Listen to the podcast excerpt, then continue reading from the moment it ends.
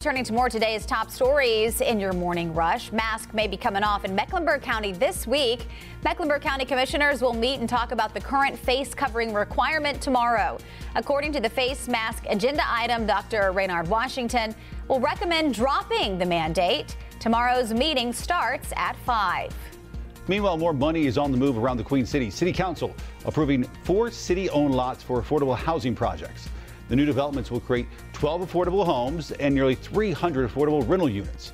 City leaders also approved $19 million in COVID relief for various programs.